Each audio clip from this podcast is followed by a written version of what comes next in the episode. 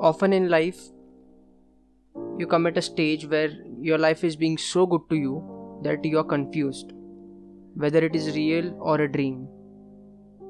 In this state, everything you are doing amplifies in a positive way. God is in your favor, and being a human, you try to do things just to check and recheck God's blessing on you. She was indeed a blessing for me. And this poem is a very human way of mine to recheck God's blessing. Love that never happened.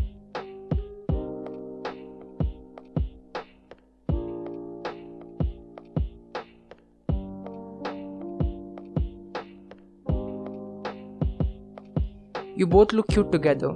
Your vibes match so much. Your pictures are just goals, especially the one holding her hair clutch. Many comments too much of love. Neither asked me nor they know. All I had is a picture to show. Love, I guess too slow. Yeah, we hang out a lot. We have our fixed weekend spot.